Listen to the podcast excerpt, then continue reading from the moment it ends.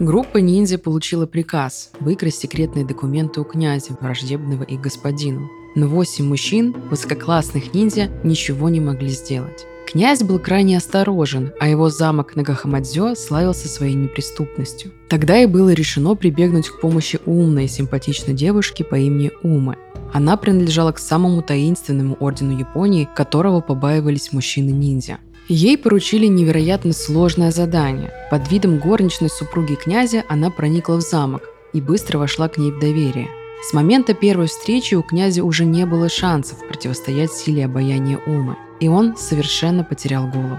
Став его любовницей, она узнала множество секретов, но никак не могла выяснить, где же находится шкатулка с теми самыми документами, которые ей поручено было украсть.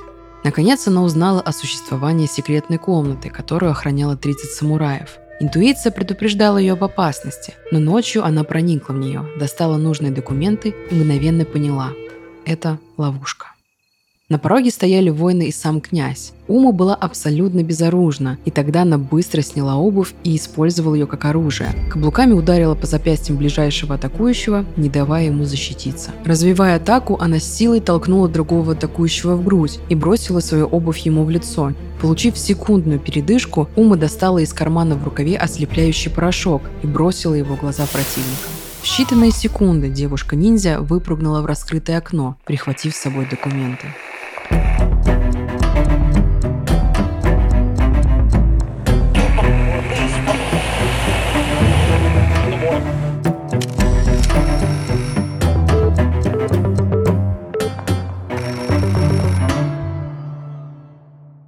Привет! Многие говорят, что болтун – это находка для шпиона. Меня зовут Романа, и я главный болтун подкаста «Шпион, выйди вон». В детстве я мечтала стать шпионкой, смотря Totally Spice, а сейчас я хочу понять, как мыслит разведчик. Это первый True Crime подкаст на русском языке, который посвящен шпионажу, самой секретной работе в мире. Если вы, как и я, родом из 90-х, то вы, скорее всего, тоже фанатели от мультсериала «Черепашки-ниндзя». Японские ниндзя известны во всем мире, однако немногие знают, что на данном поприще отличились не только мужчины и черепашки, но и женщины. Используя не только боевые навыки, но и обаяние, женщины-ниндзя или кунаити успешно шпионили и ликвидировали врагов. Что нам сегодня известно об этой необычной боевой традиции и как она возникла? Образы женщин, практикующих ниндзюцу, искусство шпионажа и скрытых атак, сейчас встречаются во множестве японских рассказов, фильмов, сериалов, компьютерных игр и, конечно, в манге и аниме. Эти произведения популярны во всем мире. Например, та самая Сакура Харуна из многосерийной аниме-саги Наруто – самая настоящая кунаити. А вот имена реально существующих кунаити скрыты не хуже деревни скрытого листа. Женщин, практикующих ниндзюцу, называют кунаити но дзюцу. Женщины кунаити делятся на две каtegории, и чаще всего, но не всегда, это наемницы из числа проституток, гейш, певиц или даже дам из аристократической прослойки общества. Их называют карима кунаити. Другую группу женщин-шпионок представляют сима кунаити – дамы из семей ниндзя, прошедшие специальную подготовку. Кстати, в телеграм-канале Романа в мире шпионажа, ссылочку на который я оставлю в описании, можно будет узнать больше об этих направлениях женского ниндзюцу. Что означают дословно термины Карима и Сима? Сочетание иероглифов Карима в современном японском языке буквально означает «арендованная» или «снятая в наем комната». Однако иероглиф «ма», помимо значения «комната» и «удача», имеет и третье значение – узкий промежуток или просвет. Еще Сунь Цзы использовал его для обозначения понятия «шпион» в своей легендарной книге «Искусство войны». Этот иероглиф состоит из двух частей – «мон» – ворота и «нити» – солнце. Другими словами, шпион должен просачиваться в самую маленькую щель, подобно тому, как солнечный луч проникает через зазор между створками ворот, неудержимо и в то же время незаметно, так же стремительно и незаметно, как подросток, крадущий сигарету из родительского кармана. Важно отметить это между, так как часто работа лазутчика или лазутчицы заключалась в том, чтобы посеять смуту и вражду между начальником и подчиненными или двумя коллегами на службе одного дайма. Так называли крупнейших военных феодалов Японии. И иногда мне кажется, что и в наше время можно встретить такую Кариму Кунаити в каком-нибудь офисе. Иероглиф Кан используется в таких словах, как канзя – шпион-лазутчик, кантё – агент разведки, шпион и искусство шпионажа, если вы вдруг решите сделать тату с надписью «Шпион на память», иероглифы я на всякий случай напишу в телеграм-канале подкаста. А то все мы знаем такие случаи, когда люди набивали тату, которое должно было значить вера, страсть, дисциплина, а получалось что-то типа печень, запись, сыпь. Карима Кунаити указывает на три важных аспекта – привлечение кого-то со стороны и женский пол агента. Первый иероглиф «син» в Сима Кунаити означает «родственники». Значение двух других иероглифов уже понятны из анализа предыдущего термина – шпионаж и женщина. Иными словами, Сима Кунаити – это кровная родственница, используемая в качестве шпионки. Теперь давайте рассмотрим, в чем, собственно, заключается главное отличие Кунаити от традиционных методов ниндзя мужчин. Всемирная история знает много случаев, когда каменное сердце воина вмиг таяло перед симпатичным личиком, мимолетной улыбкой, брошенным украдкой томным взглядом, легким кивком головы и случайным прикосновением руки коварной обольстительницы. Ниндзя не могли пройти мимо этой особенности мужской психологии и внесли технику обольщения в свой и без того немалый арсенал. Мирикадзюцу ниндзя придавали особое значение, обучая ему, кстати, не только женщин, но и зачастую привлекательных юношей. Ни для кого не секрет, каким буйным цветом среди воинов и аристократов средневековой Японии цвела однополая любовь. Вот несколько выдержек из книги Хацуми Масааки по этому поводу. Когда мужчины подвергались атаке кунаити, использующим мирюкодзюцу, большинство мужчин теряли голову. Это один из главных секретов кунаити. Женщины всегда могут использовать свой пол как инструмент. Это главное секретное оружие Кунаити. Они пользовались своей женственностью, чтобы ослепить врагов мужчин, сокрушить противника, смешать иллюзию и реальность в сознании врага. Кунаити не может быть истеричной или слишком эмоциональна. Она должна обладать сильной, скрытой мощью. Кунаити также превосходно владели техникой Земли. Здесь речь идет о сексе. Они знали множество способов сексуального наслаждения и по своим познаниям превосходили большинство современных массажисток. Традиционно мирюкодзюцу, помимо умения красиво одеваться, поддерживать беседу, пользоваться косметикой и так далее, включала в себя и методы соблазнения, на которых хотелось бы остановиться чуть подробнее. Методы проявлять чувственность и возбуждать сладострастие – это, так сказать, первый шаг, основа того, с чего необходимо начинать.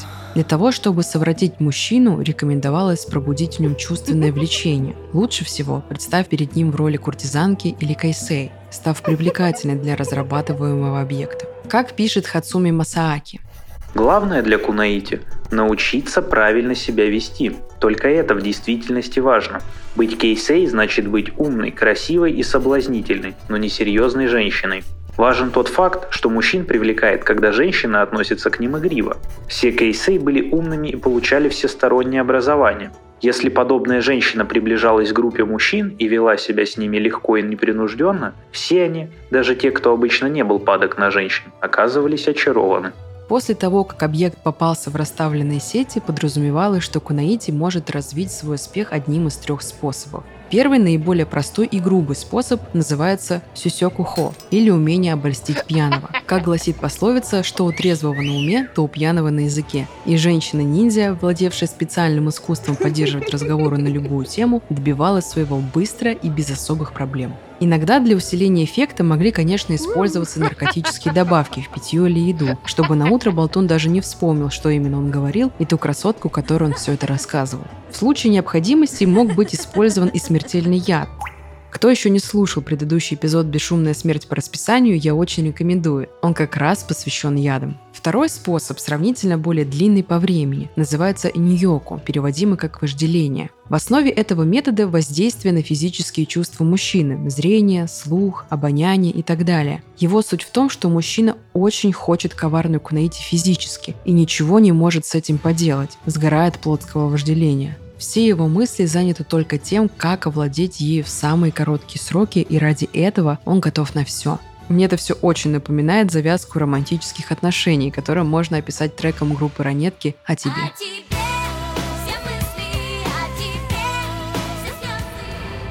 Здесь на первый план для обольстительницы выходит умение принимать рекомендованные сексуальные позы, разговаривать и дышать особым образом, а также использовать специальные духи, даже еду и питье. Если такому безумцу пообещать подарить ночь любви, он может отдать за это все, что угодно, даже пойти на предательство и измену. Как пишет Хацуми, Психологические атаки – это те, что используют все пять чувств. Например, для визуальной атаки женщина может ничего не носить под платьем. Для кунаити несложно атаковать мужчину через его чувства. У большинства мужчин женские формы вызывают трепет и вожделение. Если вам слишком нравится некая женщина и вы слишком ее хотите, это может стать слабостью и сделать вас безумным. Мэрилин Монро, всемирно известная актриса, прекрасно это знала, поэтому она чувственно надувала губы, невинно строила глазки, разговаривала томным голосом и даже, как говорят, не носила нижнего белья под обтягивающими платьями, благодаря чему ей удалось очаровать сотни мужчин, не знавших ее, но мгновенно вспыхивающих к ней необузданной страстью, лишь раз увидев и услышав ее с киноэкрана. Такое роковое обаяние и было основным оружием Кунаити. Наиболее сложным, но наиболее продуктивным и долгосрочным методом получения необходимой информации является способ, основанный на искусстве любви. Сложнейшие схемы развития отношений, тактики любовных свиданий, искусство взгляда, искусство правильно и вовремя плакать и радоваться и, конечно, изощренная техника секса. Вот неполный арсенал, использующий данный вид стратегии, основанный на мирюкюдзюцу. Существуют десятки старинных трактатов и современных книг по искусству любви и технике секса, а также психологии развития отношений между полами. Думается, что пытливый читатель или читательница смогут почерпнуть из них немало полезного для себя и сегодня. Вот несколько советов Хацуми Сенсея о сексе, которые, как он вспоминает, он давал молодым женщинам в разное время. Одна миловидная юная леди спросила меня, «Сенсей, у меня такая маленькая грудь, кто же может полюбить меня?» Я ответил, молодые люди и те, кто на самом деле не знаком с женщинами, говорят, что плоская грудь непривлекательна. Не беспокойся, зрелость для женщин более важна. Если у вас была бы тарелка неумело приготовленной пищи, вы бы не стали ее есть. А если хорошую еду подают маленькими порциями, вы будете просить еще и еще. Больше не всегда значит лучше. И не всегда чем больше опыт, тем лучше. Если вам что-то показалось вкусным, только это и имеет значение. Красивая девушка вроде вас должна быть более уверена в себе. Тогда, по моему убеждению, вы будете еще более красивой и желанной. Мне кажется, что авторы сценария популярного сериала Sex Education списали образ главного героя Отиса с этого сенсея. Там, кстати, вышел новый сезон. Вы его уже успели посмотреть? Как известно, кунаити были профессионалками, которые готовились к своей карьере с самого детства под руководством специального наставника и надзирателя – Кантокуся. Существует не так уж много сведений об этом непростом процессе. Канто Куся стремился создать у подопечной впечатление, что она его единственная ученица, старался привязать ее к себе, вселив в ее сердце любовь. Это делалось для предотвращения провалов, ведь для Кунаити тонкая психика, высокая чувствительность и эмоциональность – это главное оружие, и она могла действительно влюбиться в того, за кем она должна была шпионить. В этом случае Канто Куся должен был ее быстро ликвидировать, чтобы не допустить провала агентурной сети. В книге «Мистическое искусство ниндзя. Гипнотизм. Невидимость оружия» рассказывается о специальной школе по подготовке кунаити. Ее организовала Матидзуки Тейоме, вдова Матидзуки Маритоки, вассала Такеда Синген, павшего в одном из сражений при Каванакадзима в 1561 году. Поскольку род Матидзуки издревле контролировал деятельность Ямабуси и Мико на территории провинции Синана, князю Такеда пришла в голову идея, согласно которой Тиоми Матидзуку должна была подготовить группу хорошо обученных Мико, которые наряду с обычными задачами шпионажа, наблюдения или выполнения поручений в местности Кай, где находились владения Такеда, могли быть использованы и в провинции Синана.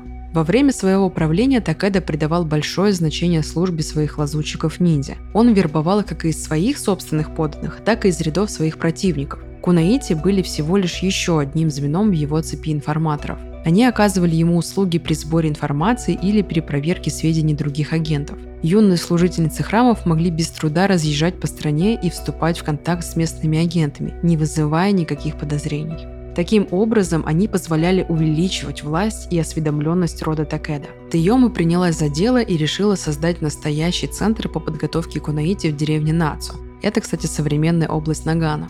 Поскольку Мика не могли выходить замуж и им не разрешалось иметь детей, требовались молодые невинные девушки или совсем маленькие девочки. Поэтому Тайома стала отбирать подходящих ей кандидаток из бесчисленных беспризорных детей и покупать новорожденных девочек у разорившихся крестьянских семей. В лице наставницы девочки обретали мать, заботливую, добрую, но вместе с тем строгую учительницу. А в глазах местных жителей Тайома выглядела просто милой доброй женщиной, которая обогрела теплом своего сердца десятки несчастных сироток. На первых порах девочки постигали все тонкости профессии Мико. Но параллельно с этим наставница прививала им чувство преданности, привязывала к себе, постоянно напоминая, что именно она спасла их от голодной смерти, заменила мать, дала кровь и тепло очага. Бедным девушкам, фактически изолированным от мира, ничего не оставалось, как уверовать, что их долг и возможность достижения счастья в жизни заключается в том, чтобы беспрекословно подчиняться приказаниям Тейома и хранить верность организации и сестрам Мико. На следующем этапе будущие кунаити осваивали шпионские навыки добывания и передачи секретной информации, распространения слухов и физического устранения врагов. В результате суровой многолетней тренировки бедные сиротки превращались в смертоносных кунаити, перед женскими чарами которых не мог устоять ни один мужчина. Основным в их подготовке было умение манипулировать мужчинами, использовать их слабости в свою пользу. Глубокое знание психологии, актерский талант, тонкая интуиция – вот главное оружие женщины-ниндзя. Конечно, это совсем не означает, что Кунаити не могла использовать приемы физического воздействия, но о них и их специфике я расскажу чуть позже. Такие хорошо обученные женщины-агенты были способны добывать важную информацию из двух вожделенных провинций – Кроме того, Тайома советовала своим подопечным подробнейшим образом выспрашивать путешественников, которые пересекали соответствующие территории, что давало ей возможность всегда быть в состоянии воссоздать точную картину политической и военной ситуации для Такеда Синген. Для того, чтобы сохранить в тайне деятельность сети Кунаити, роль Тиома Матидзуки оставалась известной только самому военачальнику. Этой тайной он никогда не делился, даже с людьми из своего ближайшего окружения. Кроме описанного образа Мико, женщины-ниндзя из других кланов наверняка изучали и классические методы хансадзюцу, или по-другому изменение облика. После соответствующей подготовки они могли с успехом примерить на себя личины соответствующей задачи, которая была поставлена перед ними. Могли изобразить из себя странствующую богатую даму, беременную крестьянку или монахиню, собирающую подаяние. Могли просто присоединиться к трупе бродячих актеров или акробатов. Могли изобразить помешавшуюся, больную и убитую горем вдову. Благодаря специальному гриму и прекрасному знанию психологии мужчин, Кунаити могла изобразить из себя юного самурая, тем более, что юноши 14-16 лет уже с успехом служили своим кланам. Подслушивая, подсматривая, собирая сплетни или распространяя слухи, втираясь в доверие, соблазняя или разговорив пьяного, женщины-ниндзя с большим успехом действовали на территории всей Японии во благо своих кланов и их нанимателей. 1573 году при загадочных обстоятельствах, то ли от застарелой раны, то ли от непонятной болезни, умирает Такеда Синген. И здесь же обрывается история Матидзуки Тейомы. Сведений о ней настолько мало, что исследователи неизбежно задаются вопросом, а достаточно ли они надежны? Точно ли легендарная воспитательница сотен искусных девочек-ниндзя реальная фигура? Историк Йосимару Кацуя из университета Мие считает, что доказательств слишком мало. Он отследил распространение легенды Матидзуки Тейома и обнаружил, что ее ввел в оборот в 1970-е годы автор популярных исторических романов Инагаки Сесей, не слишком заботившийся об исторической точности. Так можно ли ответить на вопрос, жила ли на самом деле в Японии женщина по имени Матидзуки Тейома, создавшая сеть шпионок, маскировавшихся под синтаитских жриц? И вообще, были ли женщины, практиковавшие искусство ниндзюцу? Надо заметить, что нет ничего удивительного в том, что мы мало знаем о ниндзя в принципе, ведь их задача состояла как раз в том, чтобы быть незаметными. Более того, это занятие не было особенно почетным в отличие от эталонного пути самурая, согласно которому полагалось как можно более демонстративно совершать воинские подвиги. Красота красотой, прелести прелестями, а тренировок в изощренных методах боя с оружием и без в кланах ниндзя никто не отменял. Девочки и юные девушки тренировались наравне с мальчиками и юношами, в равной степени постигая науку ласки и нежности и науку боли и смерти. Конечно, ниндзя не были настолько глупы, чтобы наивно полагать, что хрупкая девушка может потягаться силой в бою с крепким подготовленным воином. Силовые тренировки делают женщину мужеподобной, а суровая закалка ударных зон уродует руки и ноги. Долгая практика с тяжелым оружием натирает мозоли на ладонях, а после учебных схваток неминуемо остаются синяки и ссадины. Поэтому ставка в женской подготовке к смертельно опасной схватке делалась на иное. Наибольшее внимание уделялось утонченным аспектам ближнего боя и использованию скрытых сюрпризных и малых видов оружия – хибуки, сикамибуки и кабуки. Тактику нападения и засады, методы снятия часовых и приемы партизанской войны, пригодные для мужчин-ниндзя, при подготовке женщин заменяли приемами манипуляции и тренировкой интуиции. Женщины-ниндзя делали ставку на специальное оружие – изворотливость и гибкость, ловкость и скорость движения, точность и хитрость. Ну и, конечно, женское коварство. Вот качество, весьма подходящее для кунаити, вступающий в бескомпромиссный поединок с врагом или защищающий свою честь или жизнь. Первое, с чего начинается подготовка юной кунаити к схватке с врагом, как в древние времена, так и сейчас, это искусство тайхэдзюцу. В отличие от ниндзя-мужчин, женщины должны уделять внимание не столько навыкам бесшумного шага или лазанию по деревьям и отвесным стенам, сколько легким прыжкам и перекатам, умению безболезненно падать и мгновенно подниматься на ноги, уворачиваться и уклоняться. Как известно из истории, некоторые стили ниндзюцу использовали в своем арсенале головокружительные акробатические элементы. Отдельное внимание уделяется практике движений в чистой женской одежде. Подобно традиционно японским женским кимоно дзори и гетто, обувь на деревянной подошве, современное длинное вечернее платье и туфли на высоком каблуке накладывают свою специфику на практические действия в подобном наряде. Удержание равновесия при выполнении каких-либо технических действий, поднятие и удерживание рукой или вообще разрывание длинной юбки, что помимо чисто практической направленности для облегчения перемещений, может также действовать возбуждающе на мужчин, так же как и внезапное обнажение груди. Быстрое снятие обуви и использование как оружия – все это исключительно женские методы, которыми должно уделяться большое внимание при практической подготовке к унаите. Как в древности, так и сейчас женские техники боя также отличаются от мужских. Вернее, используют тот арсенал движений, который, вызывая сильную боль и смерть, не требует при этом большой физической силы. Вот что пишет по этому поводу Хацуми Масааки. Кунуити но дзюцу используется в основном женщинами против мужчин. Это требует от нее отличного знания мужской анатомии. Кунаити должна не только знать слабые места мужчины, но и то, как при необходимости их атаковать. К основным безоружным способам атаки кунаити относятся техники, не требующие никакой физической силы, начиная с кагароси, перелом мизинца, оягороси, перелом большого пальца, мецубуси, ослепление и хапакен, хлопок ладонями по ушам, и заканчивая формой, называемой фудо канасибари, воздействие с помощью крика Кияй! Несколько слов о том, какое оружие традиционно использовалось женщинами в Японии и чему стоит уделить внимание сегодня. Как известно, не только ниндзя готовили своих женщин к схватке с врагами. Многие японские женщины самурайских родов наряду с мужчинами практиковались в боевых искусствах, чтобы в случае необходимости иметь возможность защитить себя, своих детей и свой дом от незваных гостей в отсутствии мужа.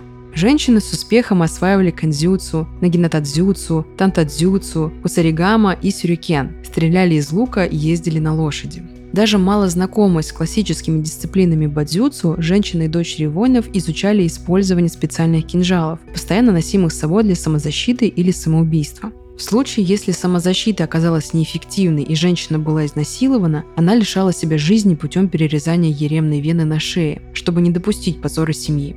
Женщины, как правило, носили с собой кинжал и обычно помещали ее в особую складку пазуху на кимоно. Иногда кинжал поменьше хранили в скроенной особым образом широкую часть рукава кимоно, используемой как карман, в который можно было что-то положить со стороны, разрезав подмышки. Традиция практиковать боевое искусство женщинами в Японии жива и сегодня. Существуют женщины-сенсеи высоких рангов и даже женщины-саке в различных современных системах, таких как и айдо, кендо, кюдо, айкидо и дзюдо. Женщины-ниндзя не отставали, а часто и превосходили в мастерстве владения различными оружиями женщин-самураев. Наряду с традиционными для синоми бодзюцу видами оружия, такими как меч, шест или сюрикен, женщины при тренировках уделяли в древности большое внимание работе с оружием из малого и тайного арсенала ниндзя, такому, как уже упоминавшимся коротким ножам и кинжалам, шипастым кольцам или кастетам, когтям на кончиках пальцев и другим. Исторически кунаити нередко использовали в качестве оружия металлические, костяные или деревянные декорационные заостренные заколки, украшавшие прическу или палочки для еды, а также секс-игрушки, письменные курительные принадлежности или музыкальные инструменты, которые скрывали в себе бритвенно-острый клинок и при необходимости мгновенно превращались в смертоносное оружие. О хибуки и сикамибуке в нашем телеграм-канале будет отдельная статья. Также излюбленным оружием женщин-ниндзя были иглы разного калибра. Специально натренированная кунаити должна уметь мгновенно всадить иголку в какую-нибудь уязвимую точку человеческого тела и умертвить жертву. В древности кунаити также умели и плеваться иголками из миниатюрной бумажной трубочки, попадая противнику в глаз и ослепляя его. Такой способ в традиции ниндзюцу известен как выдуваемые иглы. У меня в школе тоже была традиция плеваться скомканными бумажками через сломанную ручку. Как хорошо, что одноклассники не знали об этом методе кунаити. Сегодня в сумочке большинства женщин также можно обнаружить множество полезных для самозащиты и не менее смертоносных в умелых руках предметов. Пилочки для ногтей, маникюрные ножницы и перочинные ножики, длинные ключи и дезодоранты с пульверизатором, зажигалки и ручки. Важно не только знать о том, что их можно использовать как оружие, нужно еще и уметь ими пользоваться. А главное, психологически подготовиться к тому, что вам придется нанести, может быть, травмы, несовместимые с жизнью, напавшему на вас. Известная фраза гласит «лучшая драка – это та, которой не было». Поэтому постарайтесь здраво оценивать ситуацию, и я очень надеюсь, что вам не придется использовать приемы самообороны в реальной жизни. Психологические установки в традиции Токакуры Рюнэдзюцу учат женщину тому, что опасный агрессор или насильник не может больше считаться членом человеческого общества. Рекомендуется считать их нелюдями, злобными монстрами или бешеными псами, которых нужно уничтожать всеми имеющимися в распоряжении средствами, и чем быстрее, тем лучше. Но лучше не вершить самосуд, а обратиться в правоохранительные органы. Если вы думаете, что эти опасные и прекрасные женщины-ниндзя остались в далеком прошлом, вы глубоко заблуждаетесь. В западной прессе появилось сообщение, что израильские подразделения ликвидаторов, преследующих террористов по всему свету, пополнились отрядом Кунаити, женщинами-убийцами, обладающими таким арсеналом устранения, который не используется больше никем в мире. Привести вам пример подобного использования? Роскошная вилла арабского миллиардера Андана Хашаги в городе Бульё, рядом с Ницей, давно попала в поле зрения французских спецслужб. Хашаги являлся известным торговцем оружием. В этот раз наружным наблюдателям стало ясно – поместье готовится к приему очень важных гостей. Повышенная бдительность охраны, специальная система, окольцевавшая виллу излучением, отключающая мобильную связь в радио нескольких сотен метров, сверкающие Роллс-Ройсы и все это у подъездов. В одном из бронированных автомобилей из аэропорта Ниццы прибыл давно ожидаемый египетский гость – Абдалла Ахмед Абдалла. Его разместили в апартаментах с невероятной восточной роскошью. Хозяин дома превосходно знал приоритеты своего гостя, число которых входили привлекательные женщины и тайский массаж. В комнату Ахмеда Абдалы в сопровождении громила телохранителя вошла красивая тайка. И вскоре египтянин млел от ласковых прикосновений обнаженной массажистки. В завершении массажа Тайка приблизилась к клиенту, протянув для поцелуя пухлые губы. Когда Ахмед Абдала не появился в назначенное время для деловой встречи с Хашаги,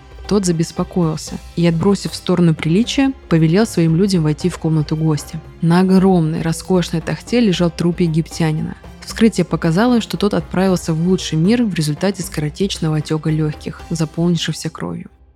Через две недели начальник батальона Дувдеван, входящего в сеть военных подразделений Израиля по борьбе с террористами, получил подробный отчет о гибели Абдалы Ахмеда Абдалы, причастного к организации крупнейшего теракта в израильском отеле «Мамбас». Драматическое происшествие в особняке завершило операцию «Месть», проведенную с целью выявления и уничтожения исполнителя теракта, произошедшего в 2002 году на курорте в Кении, в гостинице, принадлежащей израильтянам. Для расправы с террористами в Израиле не существует понятия срока давности. Ликвидатором Абдалы стала сотрудница отряда наемниц Кунаити, задействованных израильскими спецслужбами. Согласно отчету, Кунаиди проникла на виллу под видом массажистки, чтобы умертвить Абдалу, применив технику смертельного поцелуя. Их как огня боялись изнеженные гейши. Двадцатой дорогой обходили хладнокровные ниндзя. Об их образованности и утонченной красоте слагались легенды. Каждый мужчина тайно мечтал о встрече с ними и смертельно боялся этой встречи. Современный кунаити владеет более чем 150 видами оружия, в совершенстве знают боевые техники, а также методики сбора информации. В деле психологической обработки жертвы им нет равных. Однако главным отличительным знаком является способность смертоносных цветов убивать без применения боевого оружия, подручными средствами, например, листом бумаги, которым они могут легко перерезать горло. Кунаити умеют совершать убийства, не оставляя видимых следов на теле знают 64 способа умершления партнера во время любовного свидания. Смертоносные цветочки способны парализовать соперника мимолетным касанием к специальным точкам на голове и позвоночнике, защекотать до последнего вздоха своими волосами и поцеловать мужчину, тянув его язык так, что легкие моментально заполняются кровью, и человек задохнется. От любовного вздоха до предсмертного хрипа один миг. Один взмах веером, один точный укол острой заколки, незаметно вытянутой из волос. И вот уже враг перешел из объятий женщины-ниндзя в объятия смерти.